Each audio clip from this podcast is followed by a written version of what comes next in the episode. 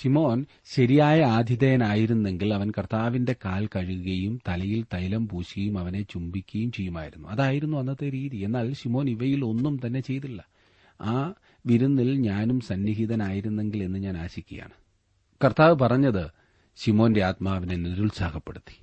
നിരാശയും പാവപ്പെട്ടവളുമായ തെരുവ് സ്ത്രീക്ക് ആവശ്യമായിരുന്നത് അവൻ നൽകുന്നു.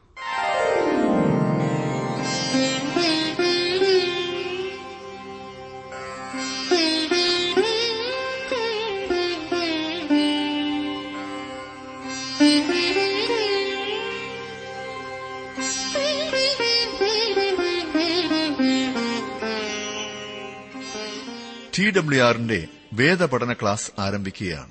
ജീവ സന്ദേശം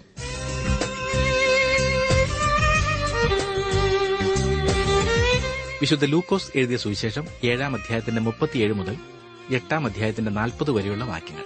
പ്രാർത്ഥനയോടെ നമുക്ക് ശ്രവിക്കാം. ബ്രദർ ജോർജ് ഫിലിപ്പ് ദൈവവചനം പഠിപ്പിക്കും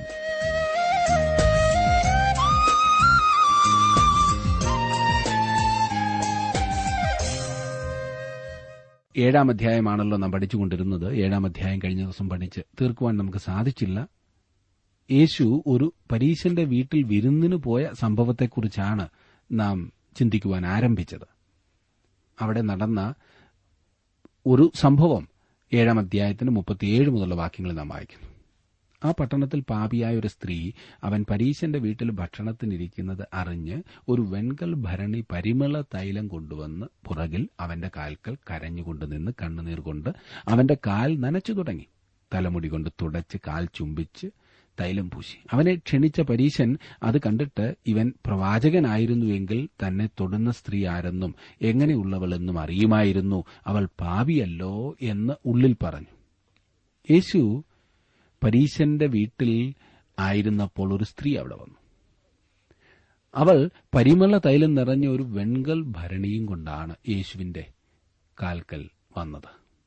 അക്കാലത്ത് ഒരു വീട്ടിൽ അതിഥികൾ വന്നിട്ടുണ്ടെങ്കിൽ അയൽക്കാർക്ക് ആ വീട്ടിൽ കടന്നു വരുന്നതിനും അതിഥികളെ കാണുന്നതിനും പൂർണമായ അവകാശമുണ്ടായിരുന്നു. എന്തെങ്കിലും അഭിപ്രായം പ്രകടിപ്പിക്കുന്നതിനല്ല കാണുന്നതിനായി മാത്രമാണ് അവർ വരുന്നത്.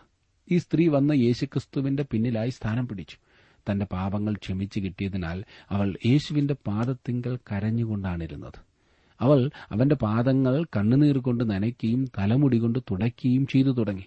അനന്തരം അവൾ അവന്റെ കാൽ ചുംബിക്കുകയും വിലയേറിയ തൈലം പൂശുകയും ചെയ്തു. ഈ പരീശൻ ഇതുപോലെയുള്ള ഒരു സ്ത്രീയുമായി വഴിയിൽ വെച്ച് സംസാരിക്കുമായിരുന്നില്ല.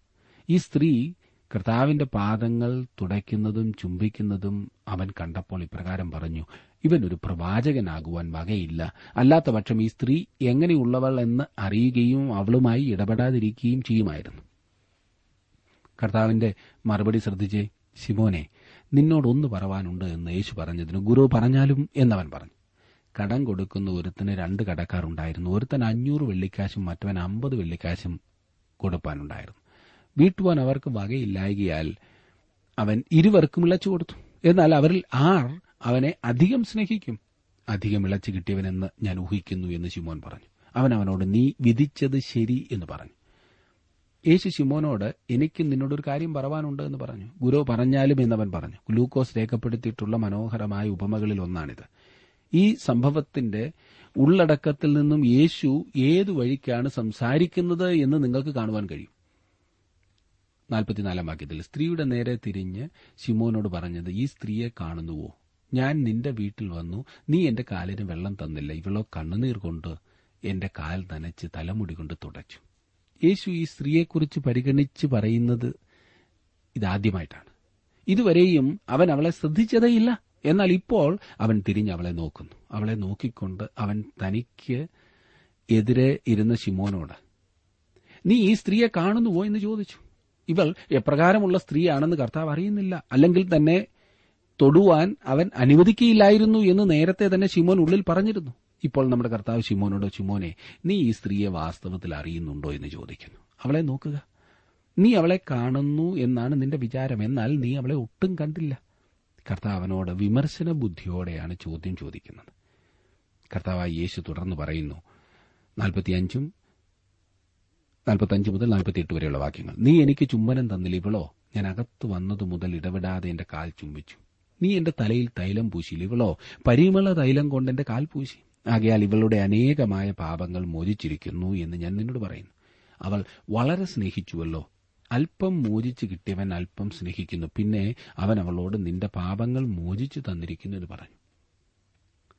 നീ ഇന്നത്തെ സാമാന്യ മര്യാദ പോലും കാണിച്ചില്ല എന്നാണ് കർത്താവ് ശിമോനോട് പറയുന്നത്. അവന് നല്ല പെരുമാറ്റം അറിയില്ല എന്നാണ് കർത്താവ് പ്രസ്താവിച്ചത്. ശിമോൻ ശരിയായ ആതിഥേയനായിരുന്നെങ്കിൽ അവൻ കർത്താവിന്റെ കാൽ കഴുകുകയും തലയിൽ തൈലം പൂശുകയും അവനെ ചുംബിക്കുകയും ചെയ്യുമായിരുന്നു. അതായിരുന്നു അന്നത്തെ രീതി. എന്നാൽ ശിമോൻ ഇവയിൽ ഒന്നും തന്നെ ചെയ്തില്ല. ആ വിരുന്നിൽ ഞാനും സന്നിഹിതനായിരുന്നെങ്കിൽ എന്ന് ഞാൻ ആശിക്കുകയാണ്. കർത്താവ് പറഞ്ഞത് ശിമോന്റെ ആത്മാവിനെ നിരുത്സാഹപ്പെടുത്തി. നിരാശയും പാവപ്പെട്ടവളുമായ തെരുവ് സ്ത്രീക്ക് ആവശ്യമായിരുന്നത്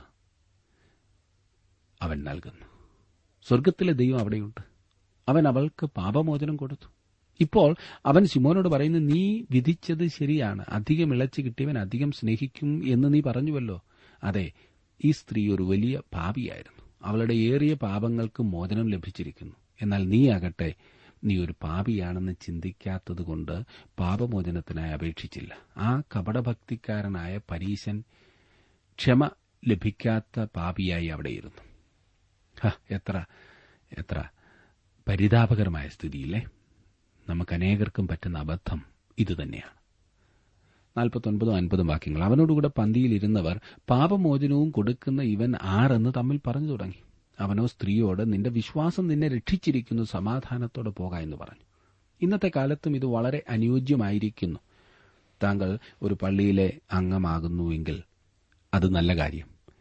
എന്നാൽ യേശുക്രിസ്തുവിനോട് പാപക്ഷമയ്ക്കായി താങ്കൾ അപേക്ഷിച്ചിട്ടില്ലെങ്കിൽ താങ്കൾ നഷ്ടപ്പെട്ട അവസ്ഥയിലാണിരിക്കുന്നത്. ഈ സ്ത്രീക്ക് പുകഴുവാനായി തന്റേതായ നന്മ പ്രവൃത്തികളൊന്നും ഉണ്ടായിരുന്നില്ല. എന്നാൽ അവൾ കർത്താവിൽ വിശ്വസിക്കുകയും ക്രിസ്തുവിൽ ആശ്രയിക്കുകയും അവനോട് പാപക്ഷമയ്ക്കായി അപേക്ഷിക്കുകയും ചെയ്തു. അവൾ ഭയങ്കര പാപിയായിരുന്നുവെങ്കിലും കർത്താവിങ്കിൽ നിന്ന് ക്ഷമ പ്രാപിക്കുകയും സമാധാനത്തോടെ പോകുവാൻ ഇടയാകുകയും ചെയ്തതായി പറഞ്ഞിരിക്കുന്നു. അതെ ഇന്നും നമുക്ക് ആവശ്യം ഇതുതന്നെയാണ് ഇനിയും നമുക്ക് എട്ടാം അധ്യായത്തിലേക്ക് വരാം. എട്ടാം അധ്യായത്തിൽ യേശു പറഞ്ഞ രണ്ട് ഉപമകൾ അതായത് വിതയ്ക്കുന്നവന്റെ ഉപമയും കത്തുന്ന വിളക്കിന്റെ ഉപമയും രേഖപ്പെടുത്തിയിരിക്കുന്നു. ഇതിനു പുറമെ വ്യക്തിപരമായ ബന്ധങ്ങളെക്കുറിച്ചും ഈ അധ്യായത്തിൽ അവൻ പ്രസ്താവിക്കുന്നുണ്ട്. ഈ അധ്യായത്തിലെ മറ്റു വിഷയങ്ങൾ കൊടുങ്കാറ്റിനെ ശാന്തമാക്കുന്നതും ഗദരദേശത്തെ മനുഷ്യനിൽ നിന്നും ഭൂതങ്ങളെ പുറത്താക്കുന്നതും രക്തസ്രവക്കാരത്തിയായ സ്ത്രീയെ സൌഖ്യമാക്കുന്നതും യായിറോസിന്റെ മകളെ ഉയർപ്പിക്കുകയും ചെയ്യുന്നതാണ്. ഈ സംഭവങ്ങളും ഉപമകളുമെല്ലാം വിശുദ്ധ മത്തായുടെയും മർക്കോസിന്റെയും സുവിശേഷങ്ങളിലും രേഖപ്പെടുത്തിയിട്ടുള്ളവയും നാം വിശദമായി ചിന്തിച്ചവയുമാണ്. അതുകൊണ്ട് ഇവിടെ ഒരു നീണ്ട വിവരണത്തിന് ഞാൻ മുതിരുന്നില്ല. നമ്മുടെ കർത്താവ് തന്റെ ശുശ്രൂഷ തുടർന്നുകൊണ്ടിരിക്കെ അനേകം ആളുകൾ അവങ്കിലേക്ക് തിരിഞ്ഞുകൊണ്ടിരുന്നു എന്ന് നമുക്ക് കാണുവാൻ കഴിയുന്നു. അവരിൽ ചിലർ ഉയർന്ന സ്ഥാനങ്ങളിൽ ഉള്ളവരായിരുന്നു എട്ടാം അധ്യായത്തിന്റെ ഒന്നു മുതൽ മൂന്ന് വരെയുള്ള വാക്യങ്ങൾ നാം കാണുന്നത് അനന്തരം അവൻ ദൈവരാജ്യം പ്രസംഗിച്ചും സുവിശേഷം പ്രസംഗിച്ചും കൊണ്ട് പട്ടണം തോറും സഞ്ചരിച്ചു. അവനോടുകൂടെ പന്തിരുവരും അവൻ ദുരാത്മാക്കളെയും വ്യാധികളെയും നീക്കി സൌഖ്യം വരുത്തിയ ചില സ്ത്രീകളും ഏഴ് ഭൂതങ്ങൾ വിട്ടുപോയ മഗ്നലക്കാരത്തി മറിയയും ഹേറദാവിന്റെ കാര്യവിചാരകനായ കൂസയുടെ ഭാര്യ യോഹന്നെയും ശൂശനെയും തങ്ങളുടെ വസ്തുവക കൊണ്ട് അവർക്ക് ശുശ്രൂഷ ചെയ്തു പോന്ന മറ്റ് പല സ്ത്രീകളുമുണ്ടായിരുന്നു. തന്റെ ജീവിതത്തിന്റെ നിരന്തരമായ തൊഴിലായി ക്രിസ്തു ചെയ്തിരുന്നത് എന്താണ് അത് പ്രസംഗമായിരുന്നു. ഈ ജോലിയിൽ അവൻ അക്ഷീണനായിരുന്നു. നന്മ ചെയ്തുകൊണ്ട് അവൻ സഞ്ചരിച്ചു. അവൻ ഒരു സ്ഥലത്തു മാത്രം ശ്രദ്ധ കേന്ദ്രീകരിക്കാതെ എല്ലായിടത്തും സഞ്ചരിച്ച് പ്രസംഗിക്കുന്നവനായിരുന്നു. അവൻ പട്ടണങ്ങൾ തോറും ഗ്രാമങ്ങൾ തോറും സഞ്ചരിച്ച് പ്രസംഗിച്ചു. അവനോടുകൂടെ ഉണ്ടായിരുന്നവരെക്കുറിച്ചും അവനെ ശുശ്രൂഷിച്ചവരെക്കുറിച്ചും ഡോക്ടർ ലൂക്കോസ് അല്പം വിവരണം നൽകി പറയുന്നത് ശ്രദ്ധിച്ചല്ലോ. തന്റെ സ്നേഹിതരുടെ ദയയിലാണ് അവൻ ജീവിച്ചതെന്ന് വേണം പറയുവാൻ. തങ്ങളുടെ വസ്തുവക കൊണ്ട് യേശുവിനെയും ശിഷ്യന്മാരെയും ശുശ്രൂഷിച്ചു പോന്ന ഏതാനും സ്ത്രീകൾ ഉണ്ടായിരുന്നു എന്ന് നാം വായിക്കുന്നു. ചിലരുടെയൊക്കെ പേരുകൾ സൂചിപ്പിച്ചിട്ടുണ്ട്. എന്നാൽ മറ്റനേകരും ഉണ്ടായിരുന്നു എന്ന് വ്യക്തമാണ്. അവരിൽ അധികവും അവന്റെ ശക്തിയുടെയും കരുണയുടെയും ഓർമ്മ നിലനിർത്തിയിരുന്നവരായിരുന്നു. കാരണം ഈ പ്രിയപ്പെട്ടവരെ പല വ്യാധികളിൽ നിന്നും ദുരാത്മാക്കളിൽ നിന്നും യേശു കർത്താവ് വിടുവിച്ചതാണ്. അവനാൽ വിടുതൽ പ്രാപിച്ചവർ അവനെ ശുശ്രൂഷിക്കേണ്ടതാണെന്ന് ഈ ഭാഗത്തു നിന്നും വ്യക്തമാണല്ലോ. അവരിൽ ഒരാൾ മഗ്നലക്കാരത്തി മറിയയാകുന്നു എന്ന് വ്യക്തമായി പറഞ്ഞിരിക്കുന്നു. ഇവളിൽ നിന്നും ഏഴു ഭൂതങ്ങൾ വിട്ടുപോയിരുന്നു എന്ന് സുവിശേഷകൻ പ്രത്യേകം പറഞ്ഞിരിക്കുന്നു. ഇവളുടെ സ്വന്തം സ്ഥലം മഗ്നല ആയിരുന്നു. ഏഴാം അധ്യായത്തിൽ നാം കണ്ട പാപിനിയായ സ്ത്രീയാകുന്നു ഈ മറിയ എന്നത്ര വലിയ പങ്കാളുകളും ചിന്തിച്ചു വച്ചിരിക്കുന്നത്. എന്നാൽ സൂക്ഷ്മമായി പഠിച്ചാൽ നമുക്ക് മനസ്സിലാക്കുവാൻ സാധിക്കുന്നത് ഇവൾ ഏഴാം അധ്യായത്തിൽ സൂചിപ്പിച്ചിരിക്കുന്ന പാപിനിയായ സ്ത്രീയോ ബഥാന്യയിലെ മറിയയോ അല്ല എന്നത്രേ. മഗ്നലക്കാരത്തെ മറിയ യേശുവിന്റെ പാദത്തെ തൈലം കൊണ്ട് പൂശിയതായി എങ്ങും പറഞ്ഞിട്ടില്ല. പിന്നെ ഒരു ശൂശന്നയെക്കുറിച്ച് പറഞ്ഞിരിക്കുന്നു. അവളെക്കുറിച്ച് അധികമായി ഒന്നും തന്നെ അറിയില്ല. വേറൊരാൾ ഹേറദാവിന്റെ കാര്യവിചാരകനായ കൂസയുടെ ഭാര്യ യോഹന്ന ആകുന്നു. ഹേറദാവിന്റെ രാജധാനിയിൽ തുടരുവാൻ കൂസ തീരുമാനിച്ചെങ്കിലും അവൻ കർത്താവിനെ അംഗീകരിച്ച വ്യക്തിയായിരുന്നു. അതുകൊണ്ട് തന്നെ തന്റെ ഭാര്യ യോഹന്ന കർത്താവിനോടൊപ്പം ആയിരിക്കാൻ അവൻ സമ്മതിച്ചു. ഇവരെല്ലാം തങ്ങളുടെ വസ്തുവകകൾ കൊണ്ട് കർത്താവിനെ ശുശ്രൂഷിച്ചിരുന്നു. തുടർന്ന് വിതയ്ക്കുന്നവന്റെ ഉപമയത്രേ നാം കാണുവാൻ പോകുന്നത്. നാല് മുതൽ പതിനഞ്ച് വരെയുള്ള വാക്യങ്ങൾ ഞാനത് വായിക്കണ്ടല്ലോ. ഇവിടെ വിതയ്ക്കുന്നവൻ യേശുവാകുന്നു വിത്ത് അവന്റെ വചനമാണ്. പറവകൾ സാത്താന്റെ പ്രതീകമാണ്. പാറസ്ഥലം എന്ന് പറഞ്ഞിരിക്കുന്നത് ജഡത്തിന്റെ താൽപര്യത്തോട് ദൈവവചനം സ്വീകരിക്കുന്നവരാണ്. പ്രയാസങ്ങളും പീഡനങ്ങളും മറ്റും അവരുടെ താൽപര്യത്തെ ഹനിക്കുന്നു. ജഡീകരായ കേൾവിക്കാർ കുറെ സമയത്തേക്ക് ദൈവവചനം കേൾക്കുവാൻ വളരെ താൽപര്യവും തീഷ്ണതയും പ്രകടിപ്പിക്കുന്നു. എന്നാൽ ഒരു ചെറിയ പ്രതികൂലം വരുമ്പോൾ അവർ അവരുടെ അവിശ്വാസത്തെ പ്രകടമാക്കുന്നു. ഏതാനും വചനങ്ങൾ മാത്രമേ നല്ല നിലത്ത് വീണ് നല്ല വിളവ് നൽകുന്നുള്ളൂ. ദൈവവചനം സ്വീകരിച്ച് യഥാർത്ഥ രൂപാന്തരം പ്രാപിക്കുന്ന കേൾവിക്കാരാണ് അവർ ഇനിയും കത്തിച്ച വിളക്കിന്റെ ഉപമയെക്കുറിച്ച് നാം വായിക്കുന്നു. പതിനാറ് മുതൽ പതിനെട്ട് വരെയുള്ള വാക്യങ്ങളിൽ. പ്രവർത്തനത്തിന്റേതായ ഉപമയാണ് വിളക്കിന്റെ ഉപമ. വെളിച്ചം ഉത്തരവാദിത്വമുളവാക്കുന്നു. സത്യം പ്രാപിക്കുന്ന ഒരു മനുഷ്യൻ പ്രവർത്തന നിരതനായിരിക്കേണ്ടതാണെന്ന് അറിഞ്ഞ് സത്യത്തിനനുസരിച്ച് പ്രവർത്തിക്കേണ്ടതാണെന്ന് നമുക്കിവിടെ കാണുവാൻ സാധിക്കും. നമുക്ക് ലഭിച്ചിരിക്കുന്ന വെളിച്ചത്തിനനുസരിച്ച് നാം ഉത്തരവാദിത്തപ്പെട്ടവരാണ്. സുവിശേഷത്തിന്റെ വെളിച്ചം നമ്മിലേക്ക് കടന്നു വരുവാൻ ഇടയായതുവരെ ഞാനും നിങ്ങളും അന്ധകാരത്തിലായിരുന്നു എന്നതാണ് സത്യം. മനുഷ്യന്റെ അജ്ഞത കൊണ്ടോ അവന്റെ ബലഹീനത കൊണ്ടോ ആണ് അവൻ ഭാവിയായിരിക്കുന്നത് എന്ന തെറ്റിദ്ധാരണ നമുക്ക് ചിലപ്പോൾ ഉണ്ടാകാറുണ്ട്. എന്നാൽ റോമാലേഖനം ഒന്നാം അധ്യായത്തിൽ പൌലോസ് അപ്പോസ്തോലൻ വളരെ വ്യക്തമായി പറയുന്നത് മനുഷ്യർ ദൈവത്തെ അറിഞ്ഞിട്ടും ദൈവമെന്നോർത്ത് അവനെ മഹത്വീകരിച്ചില്ല എന്നാണ്. മനുഷ്യൻ മനഃപൂർവം പാപിയാണ്. നാം എല്ലാവരും തന്നെ ആ വിധത്തിലുള്ള പാപികളാണ്. നമുക്ക് ലഭിക്കുന്ന വെളിച്ചം നമ്മിൽ ഉത്തരവാദിത്വം സൃഷ്ടിക്കും.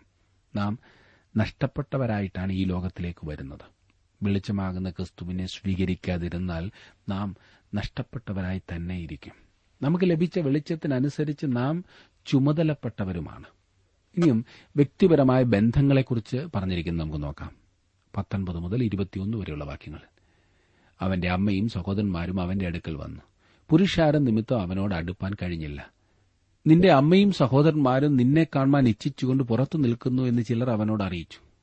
അവരോട് അവൻ എന്റെ അമ്മയും സഹോദരന്മാരും ദൈവവചനം കേട്ട് ചെയ്യുന്നവരത്രയെന്ന് ഉത്തരം പറഞ്ഞു.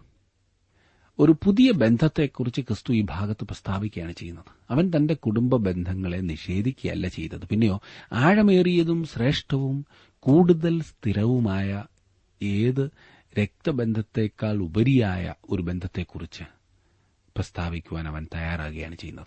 ഒരു വിശ്വാസിയെ അവനോട് ഇത് കൂടുതൽ അടുപ്പിക്കുന്നു. എത്ര വലിയ പദവിയാണ് നമുക്ക് ലഭ്യമായിരിക്കുന്നത്. ഇനിയും യേശു ചുഴലിക്കാറ്റിനെ ശാന്തമാക്കുന്നത് നാം കാണുന്നു. ഇരുപത്തിരണ്ട് മുതൽ ഇരുപത്തിയഞ്ച് വരെയുള്ള വാക്യങ്ങൾ. തടാകത്തിന് മറുകരയ്ക്ക് പോകുവാൻ യേശു കൽപ്പന കൊടുത്തു. അസാധാരണമായ ഒരു ചുഴലിക്കാറ്റുണ്ടായി. സാത്താന്റെ പ്രവർത്തന രീതിയാണ് ഈ ചുഴലിക്കാറ്റിന്റെ ഭീകരത ചൂണ്ടിക്കാണിക്കുന്നത്. കർത്താവ് ക്ഷീണിതനായിരുന്നതിനാൽ ഉറക്കം പിടിച്ചിരുന്നു. ഭയങ്കരമായ കൊടുങ്കാറ്റിന് പോലും അവനെ ഉണർത്തുവാൻ കഴിയാത്ത വിധം അവൻ ക്ഷീണിതനായിരുന്നു. ശിഷ്യന്മാർ ഭയപ്പെട്ടുപോയി. പടകിലുള്ളവരെല്ലാം നശിച്ചു പോകുമെന്ന് അവർ വിചാരിച്ചു. കർത്താവിനെ ചുഴലിക്കാറ്റ് ശല്യപ്പെടുത്തിയില്ല. എന്നാൽ ശിഷ്യന്മാരുടെ മനോഭാവമാണ് അവനെ ബാധിച്ചത്. കുരച്ചുകൊണ്ട് ചാടി വരുന്ന നായോട് സംസാരിക്കുന്നത് പോലെ അവൻ കാറ്റിനെയും കടലിനെയും ശാസിച്ചു. അടങ്ങുക എന്നാണ് അവൻ കൽപ്പിച്ചത്. മണിക്കൂറുകളോളം ഇളകിമറിഞ്ഞിരുന്ന കാറ്റും കടലും ഉടനെ സ്ഫടികം പോലെ ശാന്തമായി. ഇതിലെ അതിശയകരമായ വസ്തുത അതാണ് നാം അവനോട് കൂടുതൽ അടുത്തു വരേണ്ടതിനും അവൻ ഏത് വിധമുള്ള വ്യക്തിയാണെന്ന് പഠിക്കേണ്ടതിനും അവൻ നമ്മെ പലപ്പോഴും ജീവിതത്തിന്റെ കൊടുങ്കാറ്റുകളിൽ കൂടി നടത്താറുണ്ട്. ഗദരദേശത്തെ മനുഷ്യനിൽ നിന്ന് യേശു ഭൂതങ്ങളെ പുറത്താക്കുന്നത് നാം തുടർന്ന് കാണുന്നു. നമ്മുടെ കർത്താവ് ഗരസന്യ ദേശത്ത് എത്തിച്ചേർന്നു. അവിടെ ഭൂതങ്ങൾ ബാധിച്ച ഒരു മനുഷ്യൻ പാർത്തിരുന്നു. താനൊരു ഡോക്ടറായതിനാൽ ലൂക്കോസ് മറ്റെഴുത്തുകാരെക്കാൾ അധികം വിശദമായി ഈ സംഭവത്തിലേക്ക് കടക്കുന്നു. ഇരുപത്തിയാറ് ഇരുപത്തിയേഴ് വാക്യങ്ങളിൽ അവൻ ഗലീലയ്ക്ക് നേരെയുള്ള ഗരസന്യ ദേശത്ത് അണഞ്ഞു. അവൻ കരയ്ക്ക് ഇറങ്ങിയപ്പോൾ ബഹുകാലമായി ഭൂതങ്ങൾ ബാധിച്ചൊരു മനുഷ്യൻ പട്ടണത്തിൽ നിന്ന് വന്ന് എതിർപ്പെട്ടു. അവൻ ബഹുകാലമായി വസ്ത്രം ധരിക്കാതെയും വീട്ടിൽ പാർക്കാതെയും ശവക്കല്ലറകളിൽ അത്രേ ആയിരുന്നു. ഡോക്ടർ ലൂക്കോസ് ശാസ്ത്രീയമായ വീക്ഷണഗതിയിലാണ് ഭൂതബാധയെ കൈകാര്യം ചെയ്തത്. മത്തായുടെ സുവിശേഷത്തിൽ കാര്യത്തിന്റെ വിവരണം ലഭിക്കുന്ന ഒരു സംഭവമായി മാത്രം കാണുന്നു. മർക്കോസിന്റെ വിശദീകരണം കൂടുതൽ ശ്രദ്ധേയവും വികാരഭരിതവുമാണ്.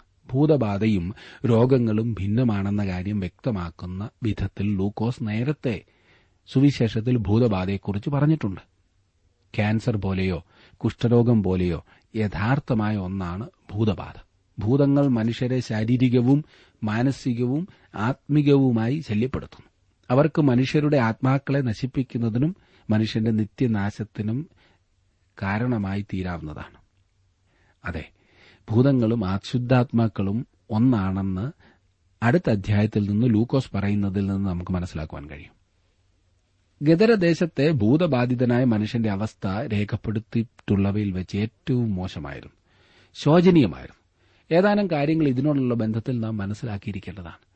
ഗാദ് ഗോത്രക്കാരായിരുന്നു ഗദരദേശത്ത് പാർത്തിരുന്നത്. ഇസ്രായേൽ ജനം കനാൻ ദേശം കൈവശമാക്കുവാൻ പോയപ്പോൾ ഗാദ് ഗോത്രക്കാർ യോശുവായോടൊപ്പം യോർദാൻ നദി അക്കരെ കടന്നില്ല. ഈ ഭൂതബാധിതനായ മനുഷ്യൻ വസ്ത്രം ധരിച്ചിരുന്നില്ല. അവൻ നഗ്നനും ഭൂതബാധിതനും ആയിരുന്നു. ഇത് തമ്മിൽ ഒരു ബന്ധമുണ്ടെന്ന് വിചാരിക്കേണ്ടിയിരിക്കുന്നു. സാധാരണ ജനങ്ങളെപ്പോലെ അവൻ ഒരു വീട്ടിനകത്തല്ല പാർത്തിരുന്നത്. അവൻ ഗുഹകളിലും ശവക്കല്ലറകളിലുമാണ് പാർത്തിരുന്നത്. അധപ്പതിച്ചതും അടിസ്ഥാനമില്ലാത്തതും നശിച്ചതുമായ ഒരു വ്യക്തി. ഈ വ്യക്തിത്വം ഈ മനുഷ്യനുണ്ടായിരുന്നു. അവന് സ്വന്തമായ താൽപര്യങ്ങളില്ലായിരുന്നു. അവൻ ഭൂതങ്ങളുടെ പിടിയിൽ അമർന്നിരിക്കുകയായിരുന്നു. ഭൂതങ്ങൾ അവനെ നിയന്ത്രിച്ചിരുന്നു എന്ന് ചുരുക്കം. ഇരുപത്തെട്ട് ഇരുപത്തിയൊൻപതും വാക്യങ്ങളിൽ നാം കാണുന്നത് അവൻ യേശുവിനെ കണ്ടിട്ട് നിലവിളിച്ചു എന്നാണ്. ഭൂതം യേശുവിനെ തിരിച്ചറിഞ്ഞു. യാക്കോബിന്റെ ലേഖനത്തിൽ ഇപ്രകാരം പറഞ്ഞിരിക്കുന്നു ദൈവം ഏകൻ എന്ന് നീ വിശ്വസിക്കുന്നുവോ? കൊള്ളാം. പിശാചുക്കളും അങ്ങനെ വിശ്വസിക്കുകയും ഇറക്കുകയും ചെയ്യുന്നു. ഭൂതങ്ങൾ ദൈവത്തിന്റെ ശത്രുക്കളാണ്. അവർ ന്യായവിധിക്ക് ഇരയായിത്തീരും. ഭൂതങ്ങളുടെ ഉൽപ്പത്തി എന്താണ്? എന്തെങ്കിലും പറഞ്ഞ് അതിൽ കടിച്ചു ഞാലുവാൻ ഞാൻ ആഗ്രഹിക്കുന്നില്ല. എങ്കിലും നമുക്ക് കാണുവാൻ കഴിയാത്ത പരമാണുക്കൾ ഭൗതിക ലോകത്തിലുണ്ട്. അവ ഉണ്ട് എന്ന് മാത്രമല്ല നാം ജീവിക്കുന്ന കാലഘട്ടത്തിൽ അവ വിപ്ലവം സൃഷ്ടിക്കുകയും ചെയ്തിരിക്കുന്നു. അതുപോലെ തന്നെ ആത്മീക ലോകത്തിലും നമുക്ക് കാണുവാൻ കഴിയാത്ത ചില വസ്തുക്കളുണ്ട്. ദൂതന്മാർ അഥവാ മാലാഖമാർ വാസ്തവമായിട്ടുണ്ട്. എന്നാൽ നമുക്കവയെ കാണുവാൻ കഴിയുകയില്ല. രണ്ട് തരത്തിലുള്ള ദൂതന്മാരുണ്ട്. ദൈവത്തോടുകൂടെ അവനെ സേവിക്കുന്ന ദൂതന്മാരും പിശാജിനോടൊപ്പം ആരംഭത്തിൽ വീഴ്ചയ്ക്കിടയായ ദൂതന്മാരും. ഏതു തരത്തിലുള്ള വിഗ്രഹാരാധനയുടെയും പുരാതന മതങ്ങളുടെയും പിൻപിലുള്ളത് ദുർദേവതാ വിശ്വാസമാണ്. തന്റെ ഹിതപ്രകാരം പ്രവർത്തിക്കുവാൻ കഴിയാത്ത വിധം ഭൂതങ്ങൾ മനുഷ്യനെ നിയന്ത്രിക്കുന്നു. ഭീകരവും ഭയാനകരവുമായ പ്രവർത്തനങ്ങൾക്കായി ഭൂതങ്ങൾ മനുഷ്യരെ പ്രേരിപ്പിക്കുന്നു. ആത്മാവിനെ നശിപ്പിക്കത്തക്കതായ പ്രവർത്തനങ്ങൾക്കായി അവ അവരെ നയിക്കുന്നു. മാതാക്കൾ കുഞ്ഞുങ്ങളെ കൊല്ലുന്നതിനും ഭർത്താക്കന്മാർ തങ്ങളുടെ ഭാര്യമാരെ കൊല്ലുന്നതിനും മക്കൾ തങ്ങളുടെ മാതാപിതാക്കന്മാരെ കൊല്ലുന്നതിനും അവ ഇടവരുത്തുന്നു. ജനങ്ങൾ ക്രൂരമായ നിർവികാര പ്രവർത്തനങ്ങളിൽ ഏർപ്പെടുന്നു. എന്നാൽ അപ്രകാരമുള്ള ഭീകര കാര്യങ്ങൾ എന്തുകൊണ്ടാണ് പ്രവർത്തിക്കുന്നത് എന്ന് അവർക്ക് തന്നെ അറിയില്ല. ഇക്കാലത്തും ഈ വിധ പ്രവർത്തനങ്ങൾ കണ്ടുകൊണ്ടാണ് ഇരിക്കുന്നത്. മനുഷ്യൻ സകലത്തെയും ഇക്കാര്യത്തിൽ കുറ്റം പറയുന്നു. എന്നാൽ ഭൂതങ്ങളാണ് അശുദ്ധാത്മാക്കളാണ് ഇതിനു പിൻപിൽ എന്നവർ അറിയുന്നില്ല. ഈ മനുഷ്യനെ ഒരു ഭൂതമല്ല ഭൂതങ്ങളുടെ ഒരു ലഗ്യോൻ അതെ ഒരു കൂട്ടം തന്നെ ബാധിച്ചിരിക്കുകയായിരുന്നു. റോമൻ പട്ടാളത്തിൽ ഒരു ലഗ്യോൻ എന്ന് പറഞ്ഞാൽ മൂവായിരം മുതൽ ആറായിരം വരെ പടയാളികൾ ഉണ്ടായിരിക്കുമായിരുന്നു. ജനക്കൂട്ടം എന്ന് പറയുന്നത് പോലെയാണ് ലഗ്യോൻ എന്ന വാക്കും ഉപയോഗിച്ചിരുന്നത്. ഈ മനുഷ്യനിൽ ഭൂതങ്ങളുടെ ഒരു കൂട്ടം തന്നെ ഉണ്ടായിരുന്നു. പാതാളത്തിലേക്ക് പോകുവാൻ അവർക്ക് ആഗ്രഹമില്ലായിരുന്നു. ഇവിടെ പാതാളം എന്ന് പറഞ്ഞിരിക്കുന്നത് വീഴ്ച സംഭവിച്ച ദൂതന്മാരെ ഇട്ടിരിക്കുന്ന സ്ഥലമാണ്. യൂതായുടെ ലേഖനം ആറാം വാക്യത്തിൽ നാം വായിക്കുന്നത് തങ്ങളുടെ വാഴ്ച കാത്തുകൊള്ളാതെ സ്വന്തം വാസസ്ഥലം വിട്ടുപോയ ദൂതന്മാരെ മഹാദിവസത്തിന്റെ വിധിക്കായി എന്നേക്കുമുള്ള ചങ്ങലയിട്ട് അധികാരത്തിന് കീഴിൽ സൂക്ഷിച്ചിരിക്കുന്നു എന്നത്രേ. ഒരു വ്യക്തിയുടെ ശരീരത്തിൽ അധിവസിക്കുവാൻ ഭൂതങ്ങൾ താൽപര്യപ്പെടുന്നു. ഒരു മനുഷ്യനിൽ നിന്ന് ഭൂതത്തെ പുറത്താക്കിയാൽ ചുറ്റിക്കറങ്ങി നടന്നിട്ട് വീണ്ടും ആ മനുഷ്യനിൽ പ്രവേശിക്കുവാൻ അവൻ ശ്രമിക്കും. അവനിൽ വീണ്ടും പ്രവേശിക്കുവാൻ കഴിയാതെ വരുമ്പോൾ മറ്റൊരാളുടെ അടുത്തേക്ക് പോകും. ഒരു ശരീരമില്ലാത്ത അവസ്ഥയിലായിരിക്കുവാൻ ഭൂതത്തിന് ആഗ്രഹമില്ല. കർത്താവ് ഈ ഭൂതങ്ങളെ ഈ മനുഷ്യനിൽ നിന്ന് പുറത്താക്കിയപ്പോൾ അവ പാതാളത്തിലേക്ക് പോകാതെ മലയിൽ മേഞ്ഞുകൊണ്ടിരുന്ന പന്നികളുടെ ദേഹത്തിലേക്ക് പ്രവേശിക്കുവാൻ താൽപര്യപ്പെടുന്നതായി ഇവിടെ കാണുന്നു. ഭൂതങ്ങൾ തങ്ങളിൽ വസിക്കുന്നതിനേക്കാൾ ചാകുന്നതാണ് നല്ലതായി പന്നികൾക്ക് തോന്നിയത് എന്ന കാര്യം ശ്രദ്ധിക്കുക. എന്നാൽ അവയെക്കൊണ്ട് ജീവിക്കുന്നതിന് മനുഷ്യർക്കൊരു മടിയുമില്ല ബുദ്ധിമുട്ടുമില്ല.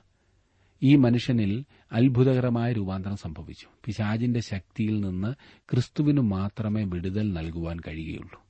ഇന്ന് സാത്താന്റെ ശക്തി പ്രകടമാകുമ്പോൾ നാം സഹായത്തിനായി ദൈവത്തെ വിളിച്ചപേക്ഷിക്കേണ്ടതത്രേ. ഇന്ന് ഇത് വളരെയധികം കാണപ്പെടുന്നു എന്നതാണ് വാസ്തവം. എത്ര നീചമായിട്ടാണ് മനുഷ്യൻ പ്രവർത്തിക്കുന്നത്. മുപ്പത്തിയേഴ് മുതൽ നാൽപ്പത് വരെയുള്ള വാക്യങ്ങളിൽ നാം വായിക്കുന്നത് ഗരസന്യ ദേശത്തിലെ ജനസമൂഹം എല്ലാം ഭയപരവശരായി തങ്ങളെ വിട്ടുപോകണമെന്ന് അവനോട് അപേക്ഷിച്ചു. അങ്ങനെ അവൻ പടക് കയറി മടങ്ങിപ്പോന്നു. ഭൂതങ്ങൾ വിട്ടുപോയ ആൾ അവനോടുകൂടെ ഇരിപ്പാൻ അനുവാദം ചോദിച്ചു. അതിനവൻ നീ വീട്ടിൽ മടങ്ങിച്ചെന്ന് ദൈവം നിനക്ക് ചെയ്ത് ഒക്കെയും അറിയിക്ക എന്ന് പറഞ്ഞു. അവനെ അയച്ചു. അവൻ പോയി യേശു തനിക്ക് ചെയ്തതൊക്കെയും പട്ടണത്തിലെല്ലായിടവും അറിയിച്ചു. യേശു മടങ്ങി വന്നപ്പോൾ പുരുഷാരം അവനെ സന്തോഷത്തോടെ കൈക്കൊണ്ടു. അവർ എല്ലാവരും അവനായിട്ട് കാത്തിരിക്കുകയായിരുന്നു. ഗദരദേശത്തെ ജനങ്ങൾ യേശുവിന്റെ അടുക്കൽ വന്ന് തങ്ങളുടെ അതിർ വിട്ടുപോകണമെന്ന് അപേക്ഷിക്കുന്നതായി വായിക്കുന്നു. അവർക്ക് യേശുവിനേക്കാൾ അധികമായി തങ്ങളുടെ പന്നികളെയാണ് ആവശ്യം എന്നത്രേ അതിന്റെ പിൻപിൽ നമുക്ക് കാണുവാൻ സാധിക്കുന്നത്. ക്രിസ്തുവിനേക്കാൾ അധികം പന്നികളെപ്പോലെ തന്നെ മോശമായ മറ്റ് കാര്യങ്ങൾ ആവശ്യമാണെന്ന് കരുതുന്ന അനേക ആളുകൾ ഇക്കാലത്തുണ്ട് എന്നത് എത്ര ഹൃദയഭേദകമായ വസ്തുതയാണ്. താങ്കൾക്ക് എന്താണ് ആവശ്യമായിരിക്കുന്നത് എന്ന് ശോധന ചെയ്യുക. ഈ ജനം യേശു ചെയ്ത അത്ഭുതം വളരെ വ്യക്തമായി കണ്ടതാണ്. നാളുകളായി വളരെ പരിതാപകരമായ സ്ഥിതിയിൽ കിടന്നിരുന്ന ഒരു മനുഷ്യൻ രക്ഷപ്പെട്ടതും അവർ അവരുടെ മുൻപിൽ കണ്ടു. എന്നാൽ തങ്ങളുടെ ഭൗതിക ലാഭത്തേക്കാൾ ഉപരി ഇതിനൊന്നിനും വില കൽപ്പിക്കുവാൻ ഗദരദേശത്തെ മാന്യന്മാർ തയ്യാറായില്ല. ഇന്നും നമ്മുടെ സമൂഹം ഈ സ്ഥിതിയിലല്ലേ? എന്തെങ്കിലും ഭൗതിക സമൃദ്ധിക്ക് ഭംഗം വരുന്ന കാര്യം വന്നാൽ അതിനെ നഖശിഖാന്തം എതിർക്കുക. അത് ആരുടെ നന്മയ്ക്കായാലും എതിർക്കുക. എന്നെ ശ്രദ്ധിക്കുന്ന പ്രിയ സുഹൃത്തെ താങ്കളുടെ ജീവിതത്തിൽ താങ്കൾ എന്തിനാണ് കൂടുതൽ വില കൽപ്പിക്കുന്നത്? എനിക്ക് നഷ്ടം സംഭവിച്ചാലും അത് പണം നഷ്ടമായാലും സമയനഷ്ടമായാലും മാനനഷ്ടം പോലും മറ്റുള്ളവരുടെ നന്മയ്ക്കായി സഹിക്കുവാൻ ഞാൻ തയ്യാറാണെന്ന് താങ്കൾക്ക് പറയുവാൻ കഴിയുമോ? വൃത്തികെട്ട ചില സ്വഭാവങ്ങൾ ജീവിതത്തിൽ സൂക്ഷിക്കുവാൻ വേണ്ടി താങ്കൾ യേശുവിനെ ജീവിതത്തിൽ നിന്നും പറഞ്ഞുവിടുന്ന ഒരു വ്യക്തിയാകുന്നുവോ? അശുദ്ധിയോടുകൂടി വിശുദ്ധനായ യേശുവിനെ താങ്കൾ പാർപ്പിക്കുവാൻ ശ്രമിച്ചാൽ അത് നടക്കില്ല. ഇന്ന് അനേകർക്കും പന്നികൾ നഷ്ടപ്പെടുന്നതാണ് സങ്കടകരം. ഒരു മനുഷ്യൻ എങ്ങനെ ജീവിച്ചാലും അവർക്ക് പ്രശ്നമില്ല. അവൻ പള്ളിക്കോ സഭയ്ക്കോ തരുവാനുള്ള വരുമാനം ഇങ്ങ് തന്നാൽ മതി. എന്നാൽ അവനിൽ രൂപാന്തരം വന്ന് അവൻ ദൈവത്തെ ആരാധിക്കുവാനും വിശുദ്ധമായി ജീവിക്കുവാനും ആരംഭിച്ചാൽ ഈ പന്നിപ്രിയർ എത്ര വലിയ പ്രശ്നങ്ങളാണ് ഉണ്ടാക്കുന്നത്. സഭയിൽ നിന്നും മുടക്കും പിന്നെ നാട്ടിൽ മുഴുവൻ ഉടക്ക്. എന്തൊരു കഷ്ടം. എന്നെ ശ്രദ്ധിക്കുന്ന പ്രിയ സുഹൃത്തെ ഒരു സ്വയപരിശോധന ചെയ്യുമോ? താങ്കൾക്ക് താൽക്കാലിക ലാഭമുണ്ടാക്കുന്നു എന്ന് തോന്നുന്ന പന്നിയാണോ വലുത്? അതോ നിത്യസന്തോഷത്തിൽ നടത്തുവാൻ ശക്തനായ യേശുവോ തീരുമാനം താങ്കളുടേതാണ്.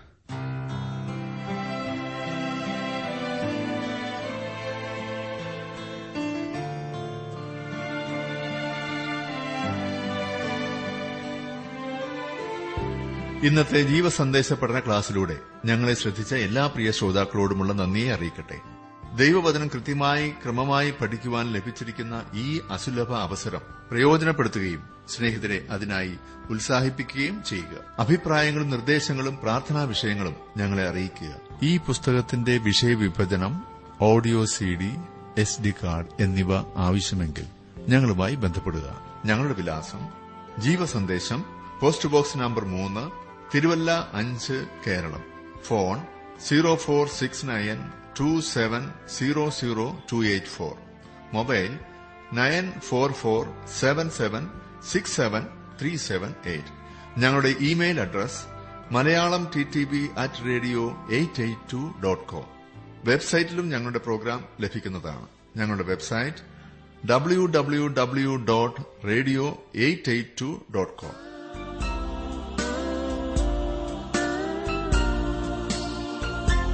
എന്നെ വീണ്ട രക്ഷകന്റെ സ്നേഹമാർപ്പുരയ്ക്കാൻ രക്തം ഈശൻ ചൊരിഞ്ഞന്റെ കടം വീട്ടിയല്ല പാടുമേ ജയഗീതം ആയുസിൻ നാളല്ല. യേശുവിൻ മഹാസ്നേഹം എന്നുടേ നിത്യാനന്ദം.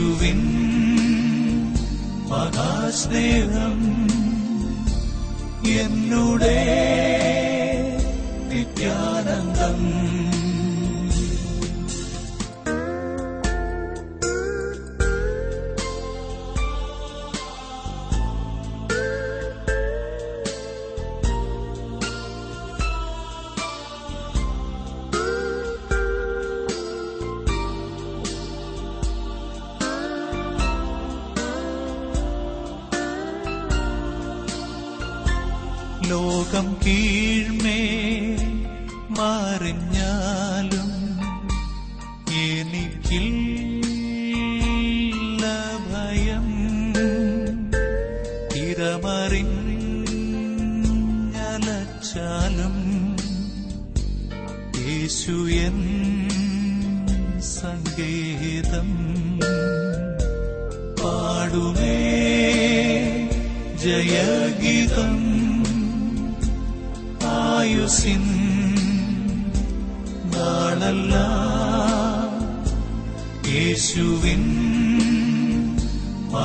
മഹാസ്നേഹം എന്നുടെ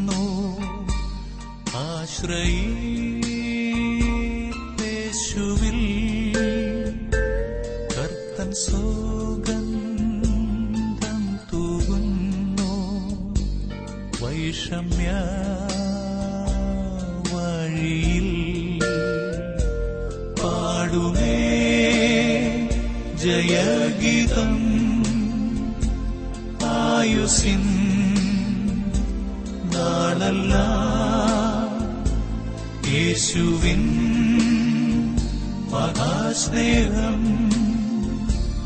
എന്നുടേ നിത്യാനന്ദം.